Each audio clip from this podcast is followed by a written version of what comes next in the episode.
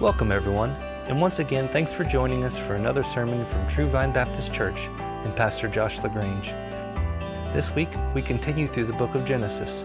In chapters 12 through 22, we look at God's promises and covenants that He made with Abram. You can join us by turning your Bibles as Pastor Josh LaGrange delivers his sermon titled Abraham God's Blessing to the World.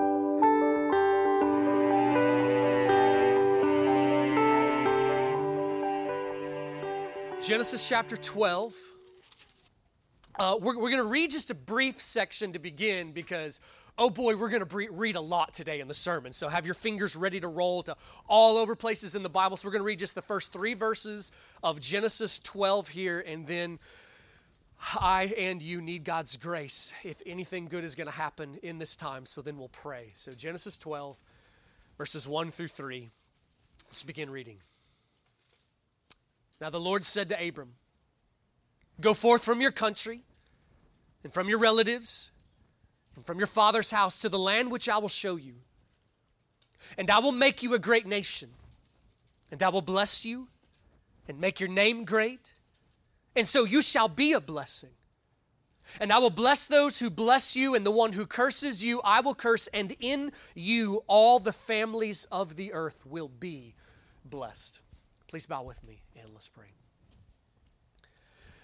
Oh, Father, um, God, we ask for you to come and meet with us now. God, there's, there's a group of believers, our church family gathered here. Lord, we are excited and expectantly seated before you.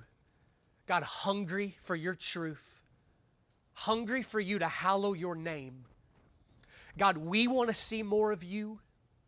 We, we want to be brought to rejoice in what you've done, rejoice in who you are. And so we want to see more of it.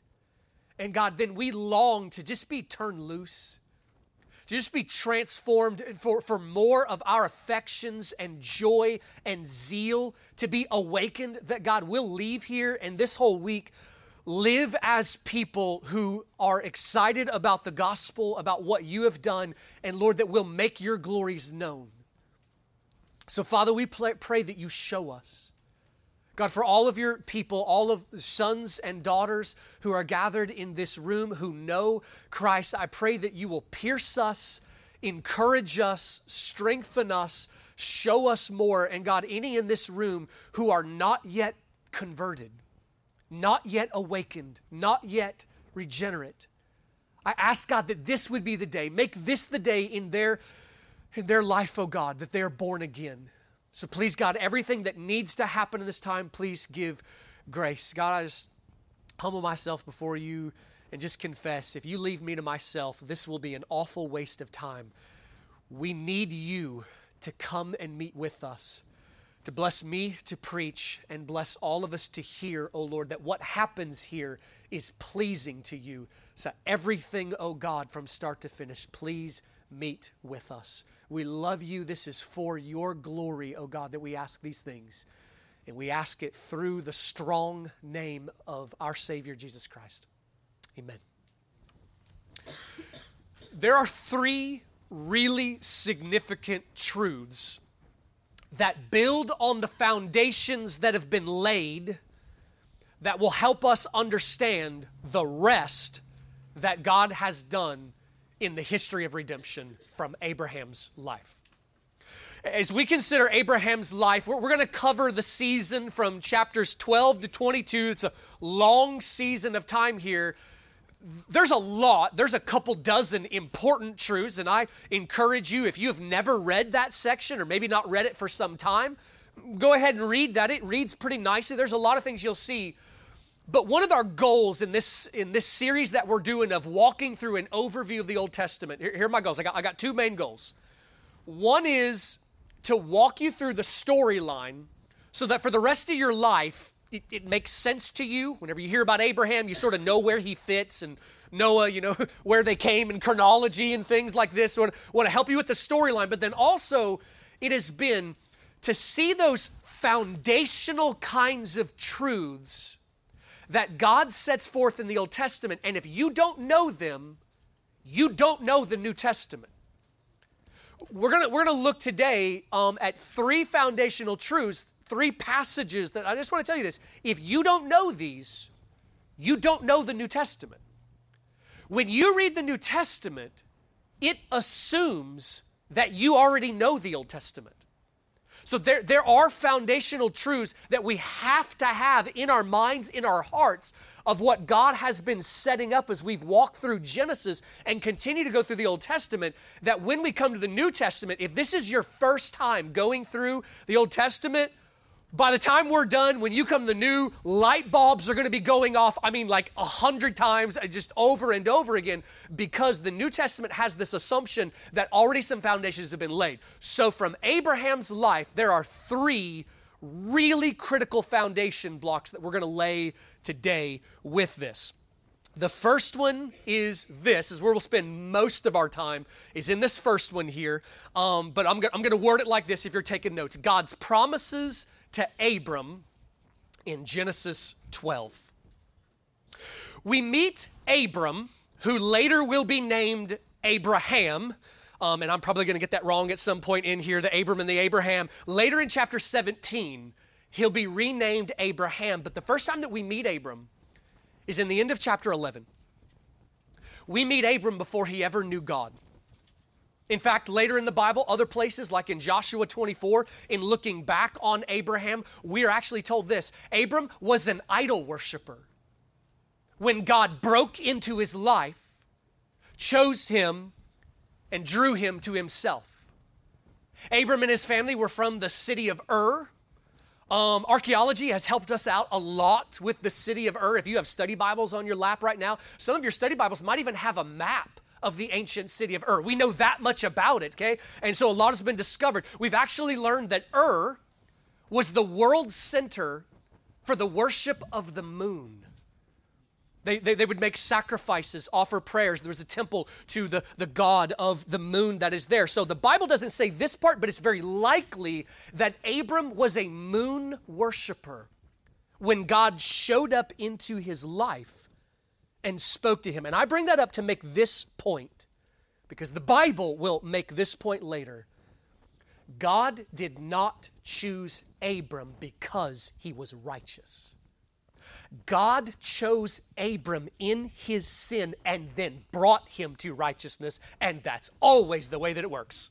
That is always the way that works. You in this room who you love Jesus Christ now, you love him because God first came to you and initiated something. God did not come to Abram because he was holy. God came to Abram and made him holy. And every single one of us in Christ, okay, God came to you.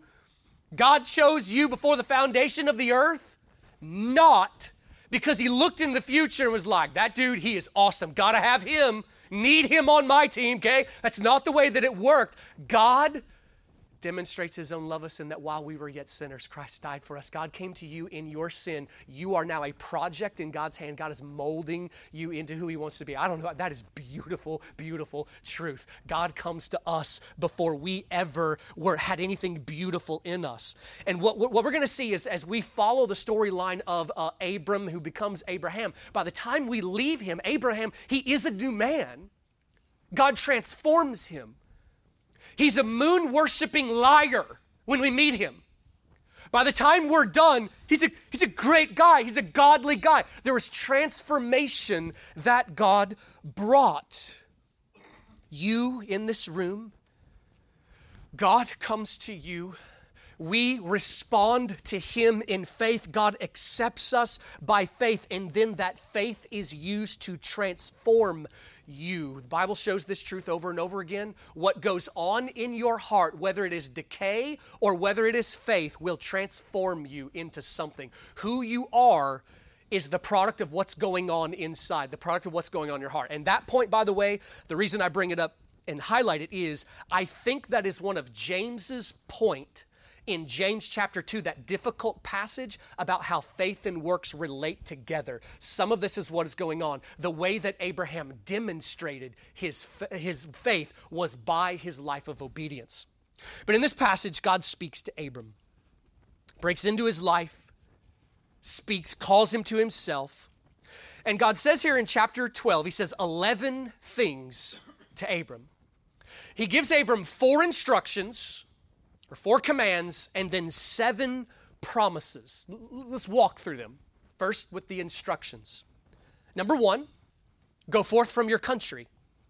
Number two, from your relatives, meaning the larger clan, the larger family line that he was a part of. Number three, from your father's house meaning eh, not only separate yourself from the, the family line, but even from your own father's house, that immediate family, that, that aunts and uncles kind of thing. And so, one of the things we can see is already a point here.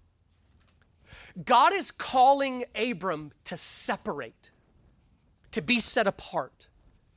So, Abram, here's everything you've ever known. Here's the city of Ur, all of its customs, where you were born. Listen to me, how you were raised, your gods, your religion, the laws, the morality, the way of thinking, the worldview, the, the cultural context that you have lived in. Here's this I want you out of it. I'm separating you to something new. I'm bringing you out of this and into, and then it's the into that there's a whole lot that comes. But here's the first part that God says about what God is bringing him into. Number four, I'm going to bring you to the land that I will show you. God is bringing Abram to a promised land. Later in the Old Testament, this land will become called the Promised Land. Sometimes it's referred to as the land of the Canaanites or the land of Canaan. Today we refer to it as the land of Israel or Palestine. But we meet Abram before this land became a dominant feature in the scriptures. And we're going we're going to get into it, but yes, God did eventually bring Abraham's descendants into that physical land of Israel. But the bigger point, the point that the Bible then takes and rolls with and heralds with great glory is there is a promised land to come.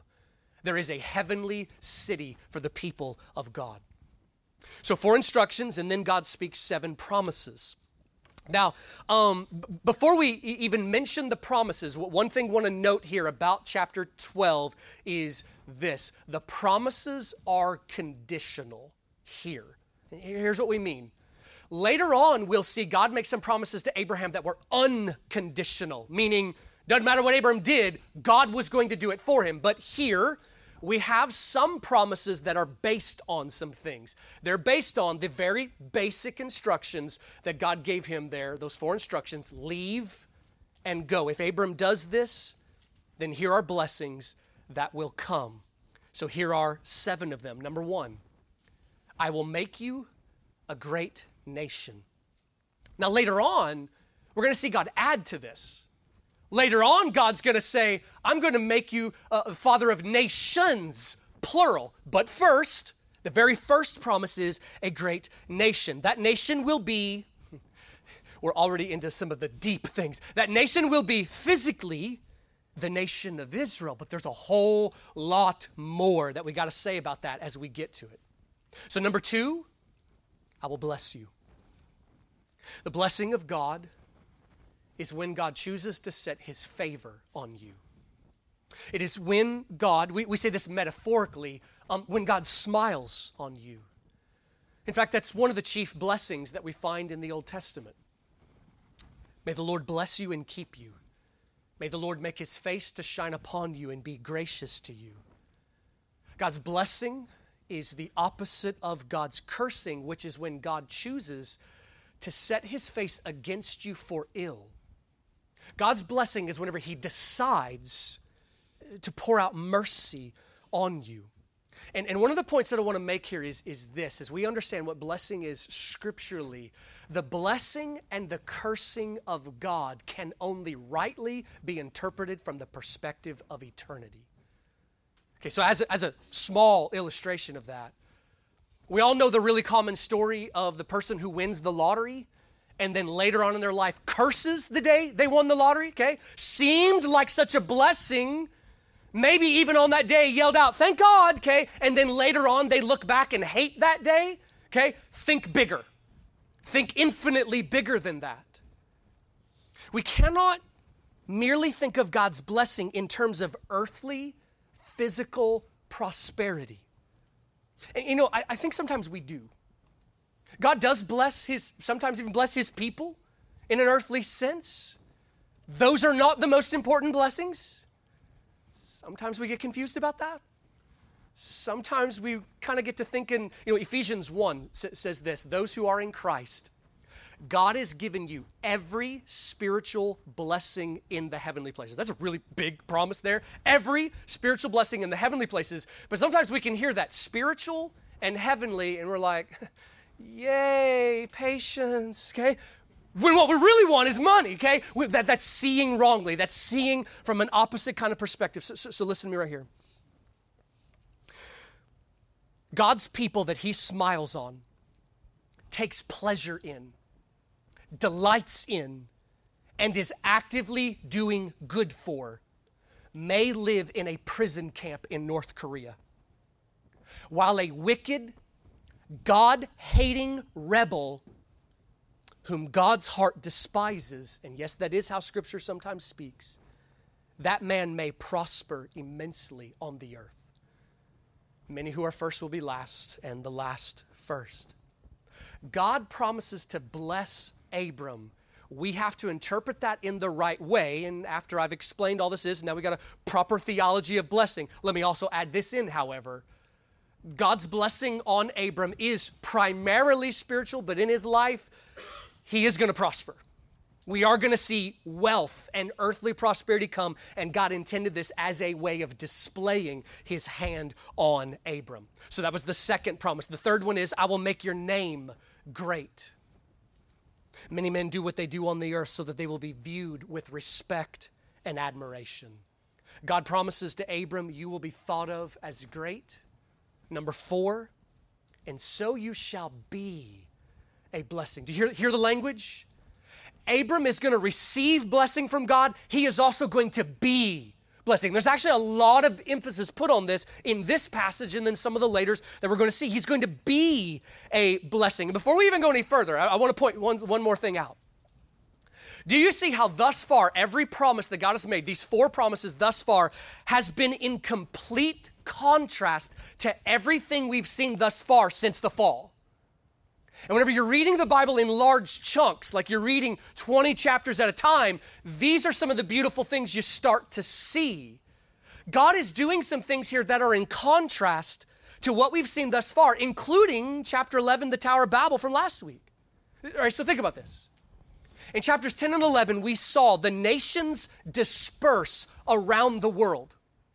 People groups collected into nations were, were scattered out throughout the earth. But God comes to Abram and says, I'm going to make you into a nation.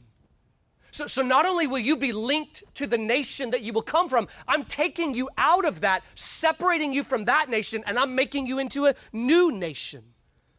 And then in Genesis 3, the curse came. In Genesis 4, Cain was cursed. At the flood, the world was cursed. Chapter 9, Ham was cursed. Chapter 11, the world had a kind of curse in confusing the languages. And, and now God comes to Abram, not because he deserved it, totally in grace. Free grace, meaning he doesn't deserve it. That's the whole definition of grace. Whole definition of grace is what you're receiving is not what you deserve. It is better than what you deserve. Abram, totally by God's free grace, is going to be blessed by God. And then I will make your name great. At the Tower of Babel, the people tried to make their own names great by building a tower to elevate themselves to the heavens. Their vain efforts failed, but here's God coming to Abram in free grace and saying, I'm going to make your name great, and then you will be a blessing. Friends, Adam and Eve proved to be a curse to the world. Every Christian woman that I have ever visited who is in labor says this Curse you, Eve! And I think my wife was the most excited about saying that. Curse you, Eve! In this. Okay, but what God is saying to Abram is no one is going to say that of you. No one is, no, the people of God, people of truth, are never going to say, Curse you, Abraham.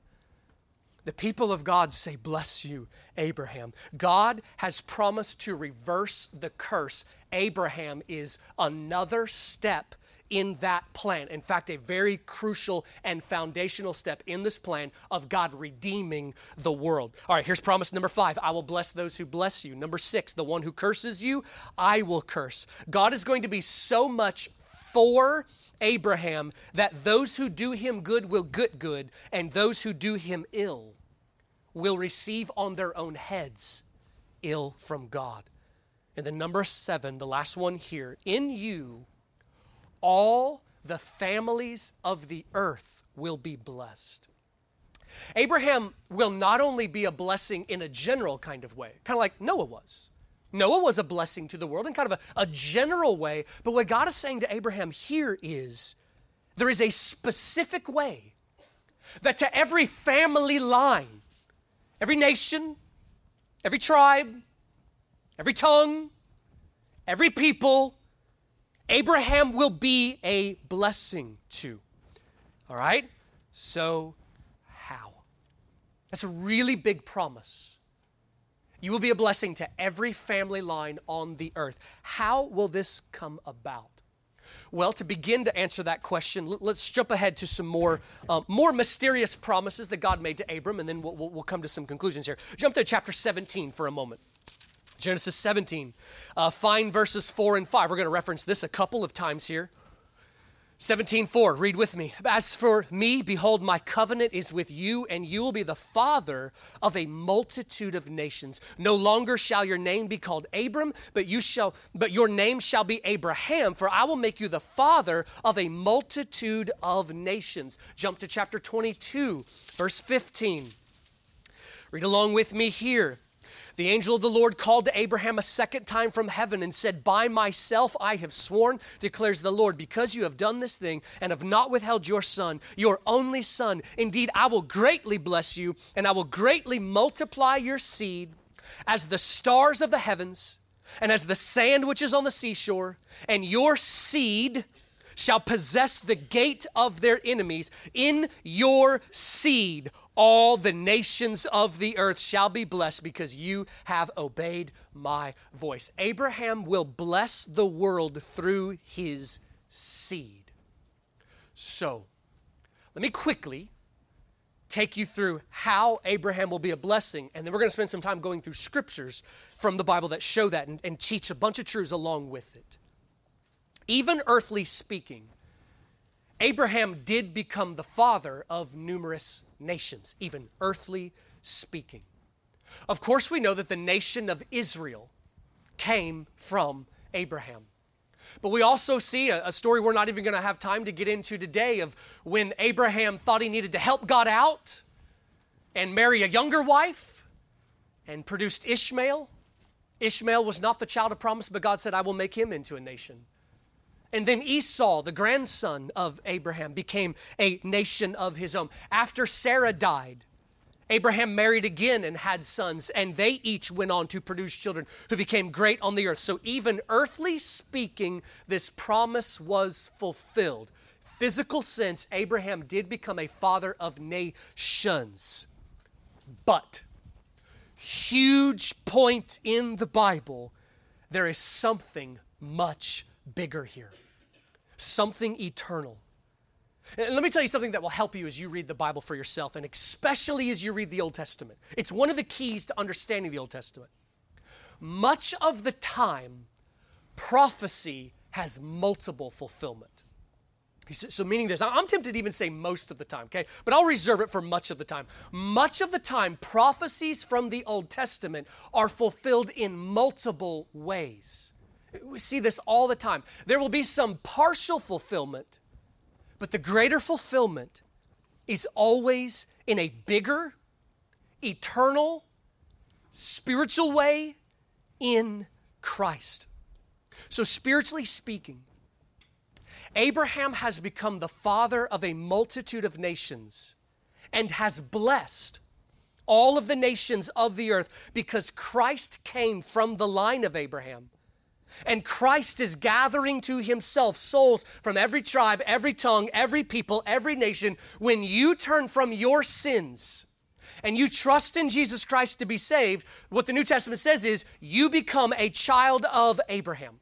Now, let me take you through some scriptures that show these things. Now, these scriptures I'm giving you, they're gold, okay? This is good stuff. You might even jot these things down in the margins next to Genesis 12 as a way of future studying these kinds of things. And so I encourage you to get to as many as you can. I'm going to read them quick.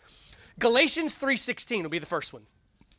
Galatians 3:16. If you don't get there, let me read it out loud. Here's what it says. Now the promises were spoken to Abraham and to his seed.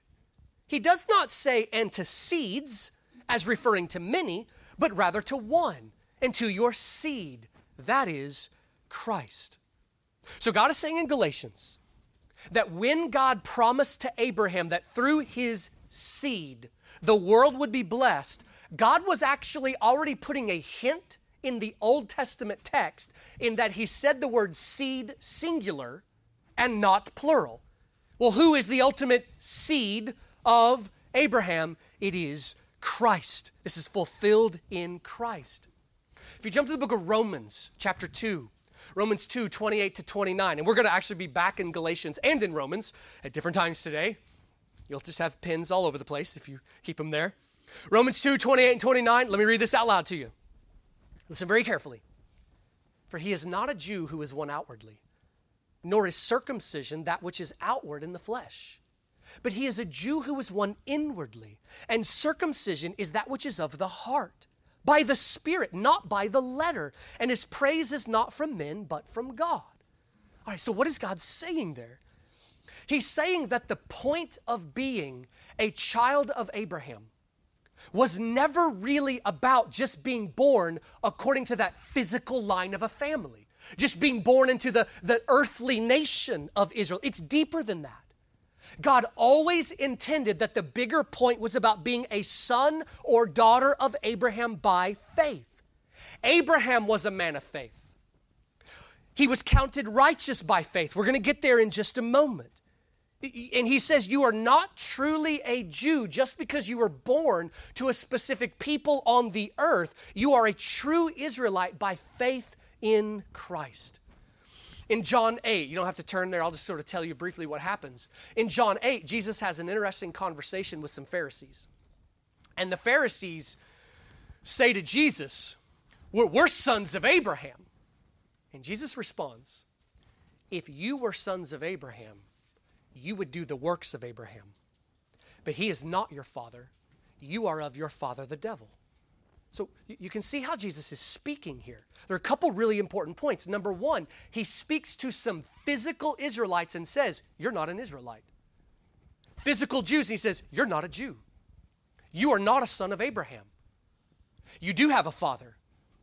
It ain't Abraham, and it ain't God. Your spiritual father is Satan himself. We're seeing some of the way that God has intended for us to see this year. Uh, let me read a couple more to you. Romans chapter 9, in verses 6 through 8. I'll pick out a couple phrases here. For they are not all Israel who are descended from Israel, nor are they all children because they are Abraham's descendants. It is, it is not the children of the flesh who are children of God, but the children of the promise are regarded as descendants. So just because you're physically descended from this people, he says that doesn't make you a true Israelite, a true son or daughter of Abraham. In Matthew chapter 3, John the Baptist was preaching. Matthew 3 9, here's a little, little uh, context, cultural context for you. It was a common belief in that day. We actually have some of the ancient writings and things that, that re- record this. It was a common belief of the day that was very popularly taught. Abraham stood at the gates of hell and made sure no circumcised Jew would ever walk into hell.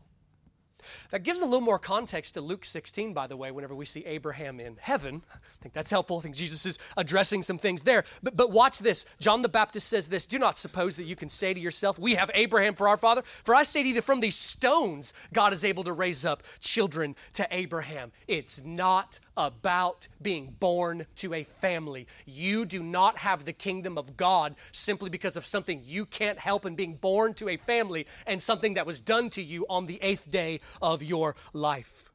One more, Galatians chapter 3. I'm going to read, read several verses to you here. Galatians chapter 3, Galatians 3, start in verse 24. He's got a section here where he's been talking about faith and works of the law and how they all work together. And so here's what he says in verse 24 Therefore, the law has become our tutor to lead us to Christ, so that we may be justified by faith. But now that faith has come, we are no longer under a tutor, meaning the law of Moses has been fulfilled and taken out of the way.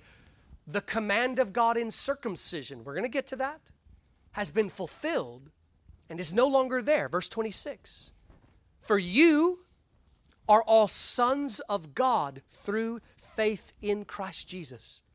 For all of you who were baptized into Christ have clothed yourself with Christ. There is neither Jew nor Greek.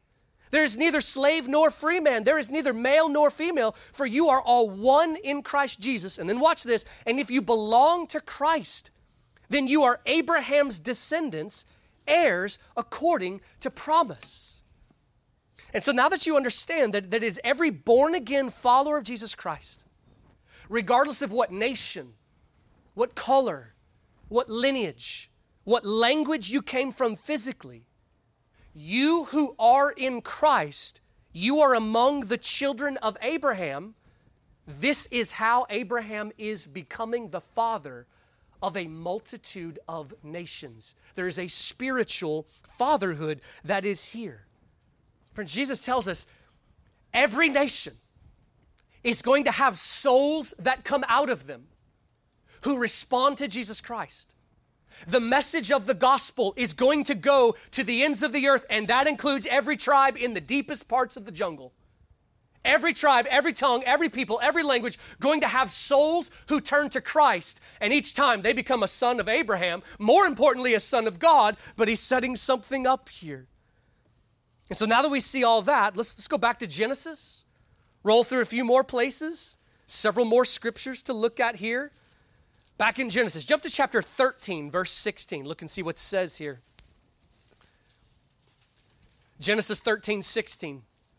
I will make your descendants, and by the way, every time we use the word descendants today, in both the Hebrew and the Greek, the original word is seed.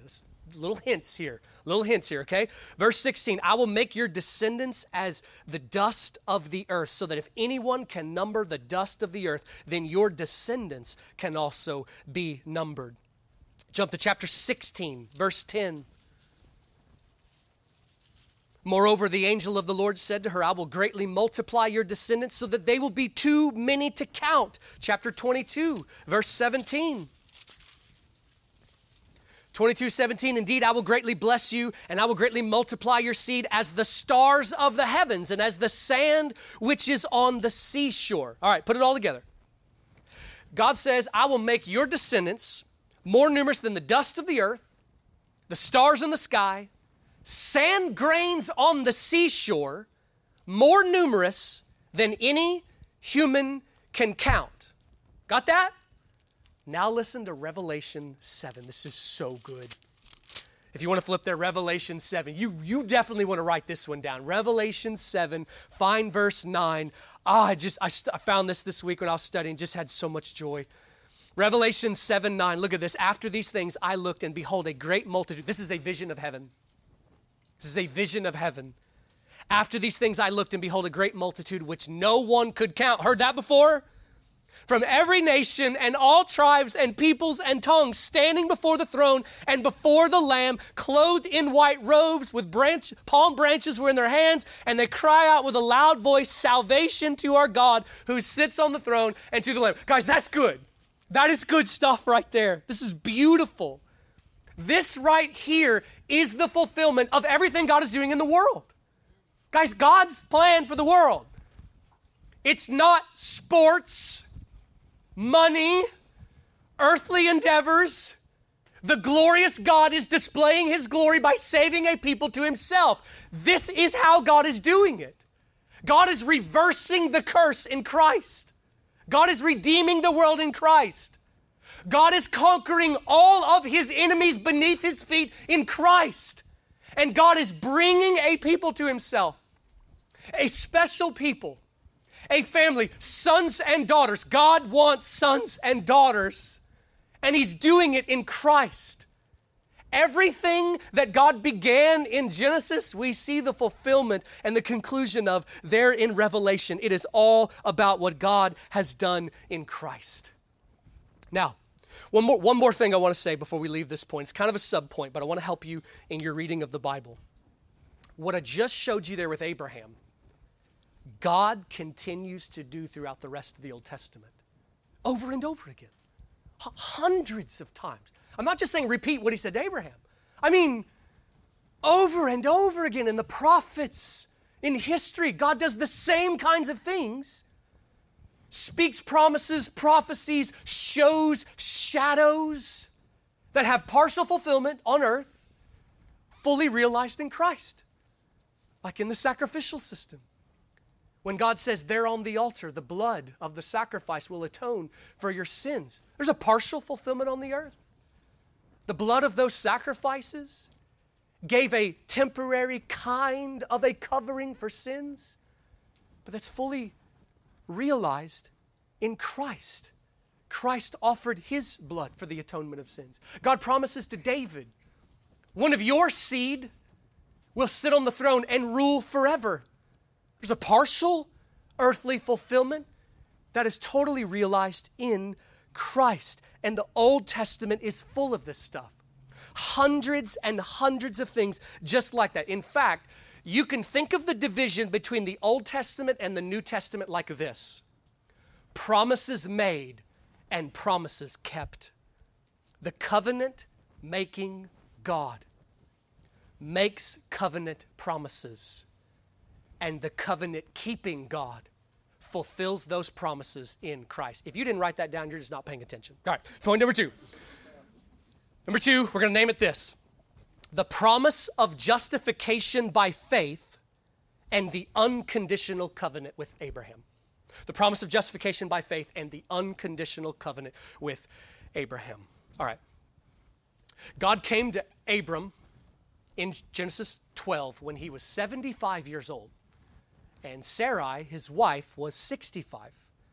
And God promised, they had no children, and God promised to make him into a great nation. So, for that to happen, we're going to at least have to have one baby. So, it's 75 and 65.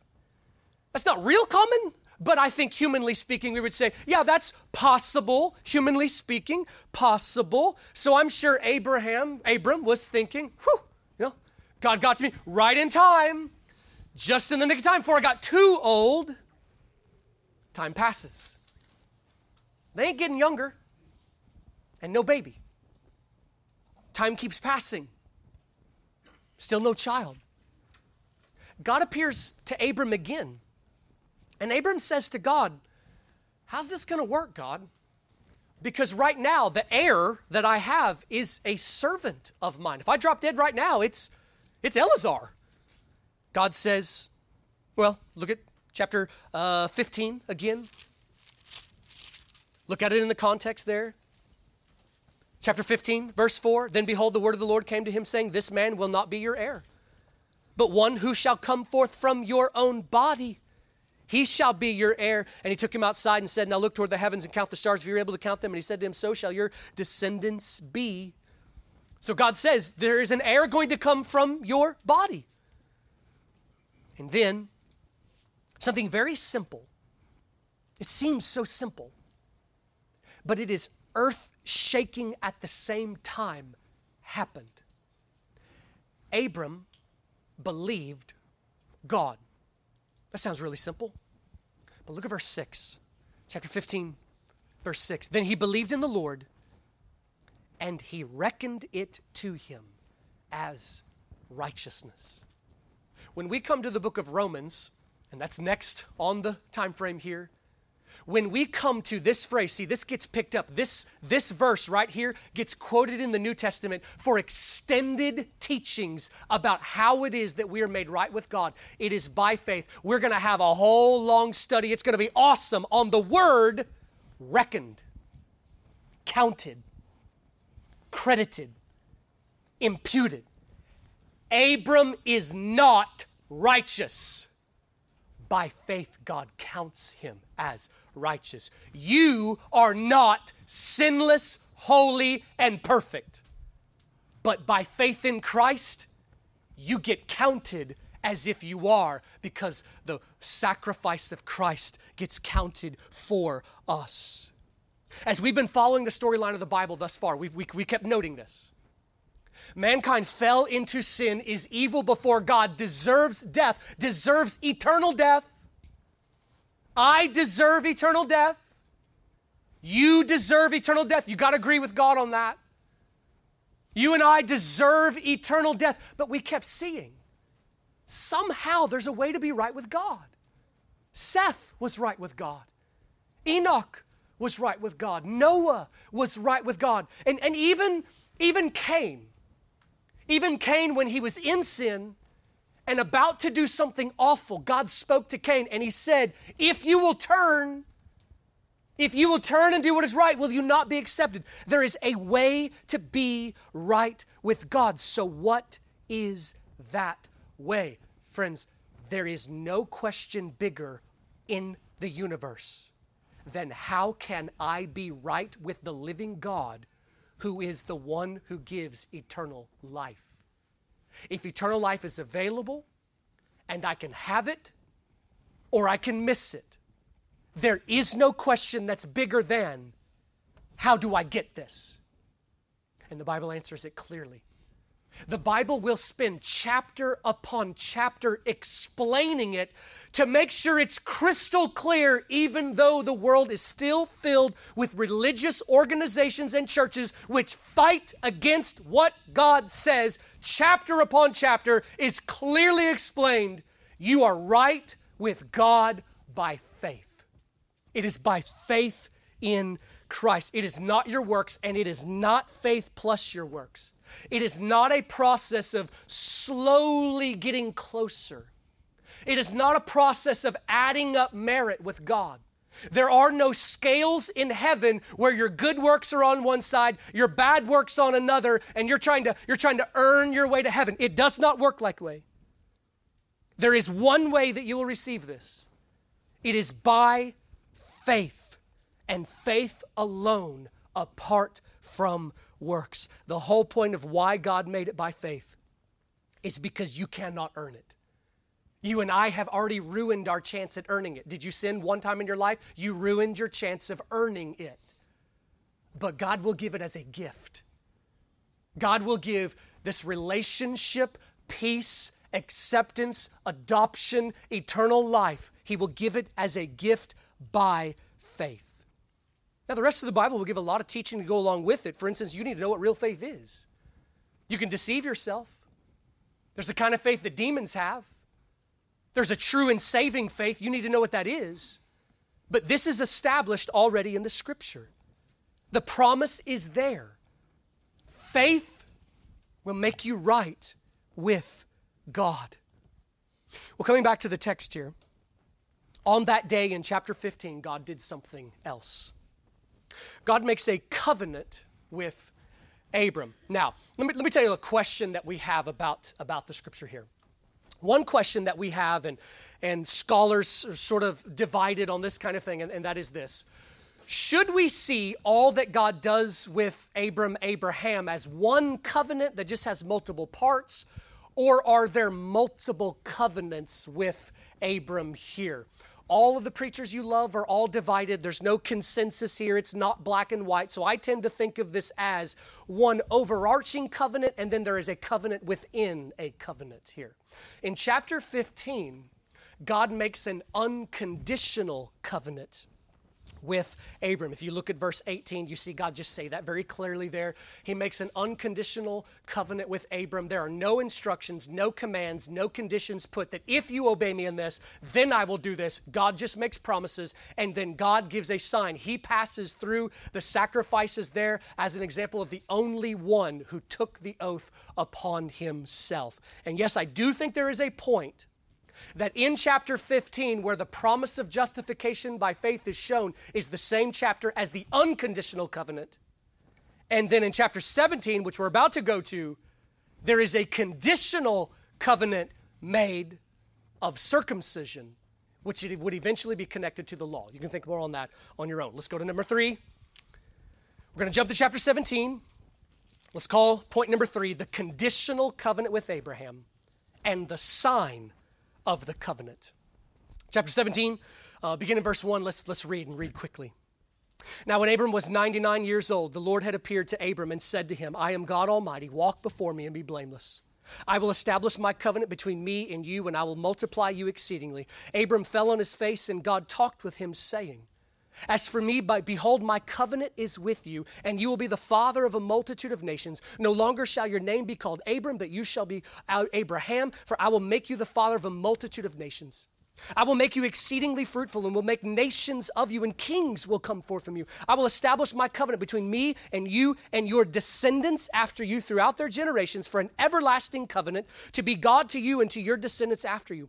I will give to you and to your descendants after you the land of your sojournings, all the land of Canaan, for an everlasting possession, and I will be their God. God said further to Abraham, Now as for you, you shall keep my covenant, you and your descendants after you, throughout your generations. This is my covenant, which you shall keep between me and you and your descendants after you. Every male among you shall be circumcised. We'll stop there. We see here finally Abraham's change of name. Abram means father, Abraham means something like exalted father. And God establishes this covenant and he gives a sign of the covenant. Remember in Genesis 9, we talked about the covenant with Noah? God gave a sign, bow in the clouds. New covenant in Christ, baptism and the Lord's Supper. God gives a covenant here and a sign of the covenant. The sign is circumcision. Now, why circumcision? Why, why did God establish this? We can't answer that entirely from the mind of God, but there are some things that the Bible does show us. God chose a sign that inflicted severe pain and actually the cutting off of part of a body. Okay, this man was born with this, and it is painfully bloody removed from him. Now, we got children in the room, so I won't get too graphic. And also, parents, you're welcome.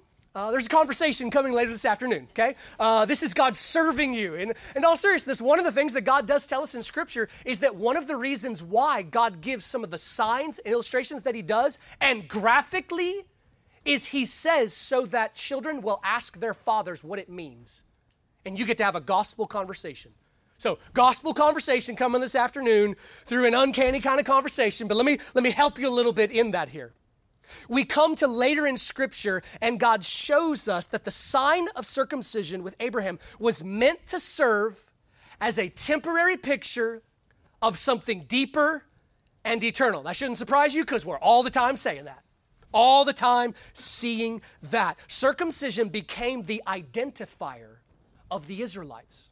In fact, later in the Bible, it will talk and speak that the, it will speak of the Jews as the circumcised and the Gentiles, those outside, as the uncircumcised.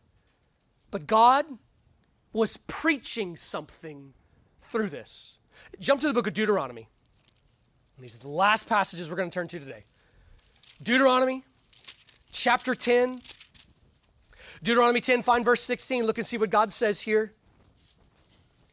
So circumcise your heart and stiffen your neck no longer. God says, circumcise your heart. Jump to chapter 30 of Deuteronomy. See it worded a different way. Chapter 30, verse 6. And here's where we connected to our scripture reading here. In Deuteronomy 30, God says this God says, this is before they entered the promised land. They're on the banks of the Jordan. Moses is preaching. And God says this the day is going to come, Israel, whenever you rebel against me, and I'm going to judge you. And I'm going to scatter you to the nations. That's what we're reading about in Ezekiel in the scripture reading. I'm going to scatter you to the nations. But the day will come when I bring you back. Because for all time, I'm going to have a plan.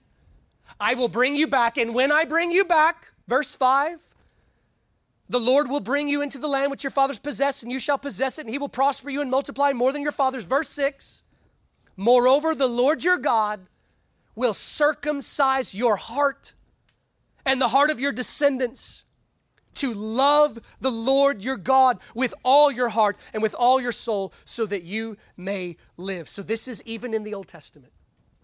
Even in the Old Testament, God was preaching that the sign of circumcision was meant to picture something spiritual, something that must happen to you. Listen to Romans 2 28 and 29 again. For he is not a Jew who is one outwardly, nor is circumcision that which is outward in the flesh, but he is a Jew who is one inwardly. And circumcision is that which is of the heart, by the Spirit, not by the letter, not the letter of the law, and his praise is not from men, but from God. Friends, piece it all together. Circumcision preaches, quite graphically preaches, salvation.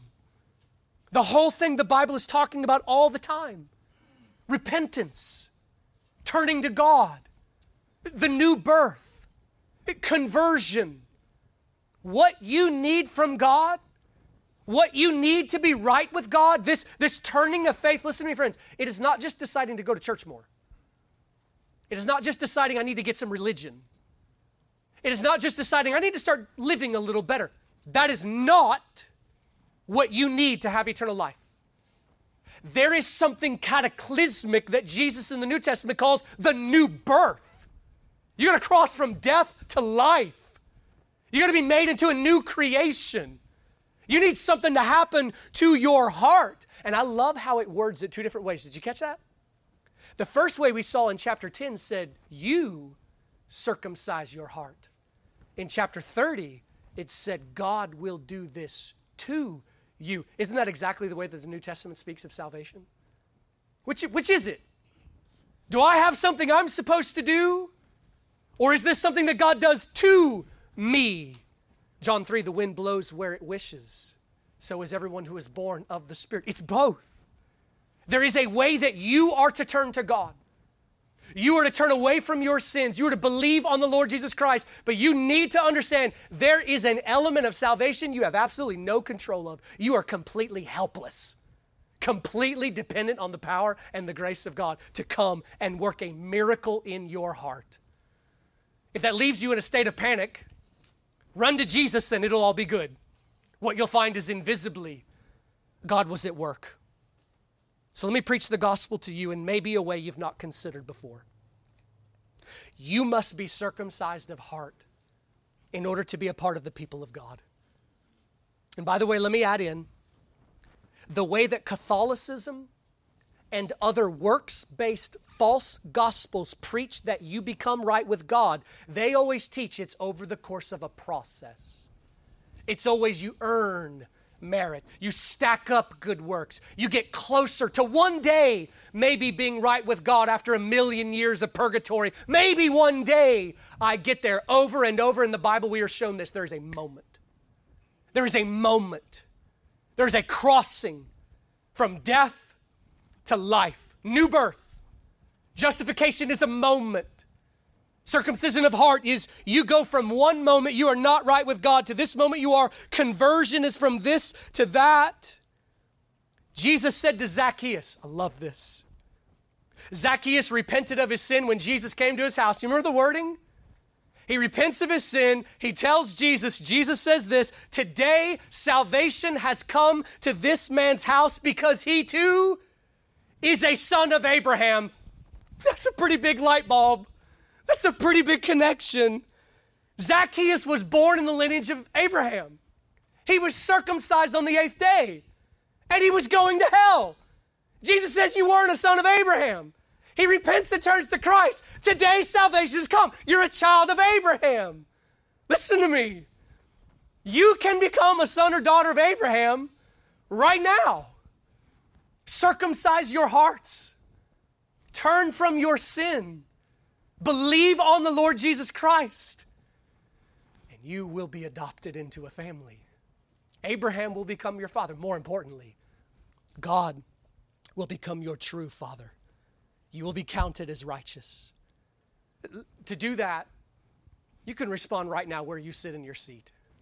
In the next 60 seconds, you can become a son or daughter of Abraham if you will turn in your heart to Jesus Christ and pray and ask God to save you.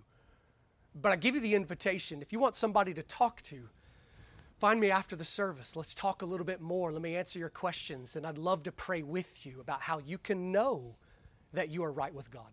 Let's close in prayer. Oh, Father, thank you for what you have done. Lord, the beauty of your plan of redemption astounds us. The beauty of your word it is amazing, and we give you glory and worship you for it. Thank you for who you are, and thank you for what you have done in Christ. We worship you now, we will worship you forever. God, as we leave here, bless us to go live as people who are in all of you and are grateful for the salvation you've given us. We love you, Lord. Pray these things through Christ. Amen. The Lord bless you.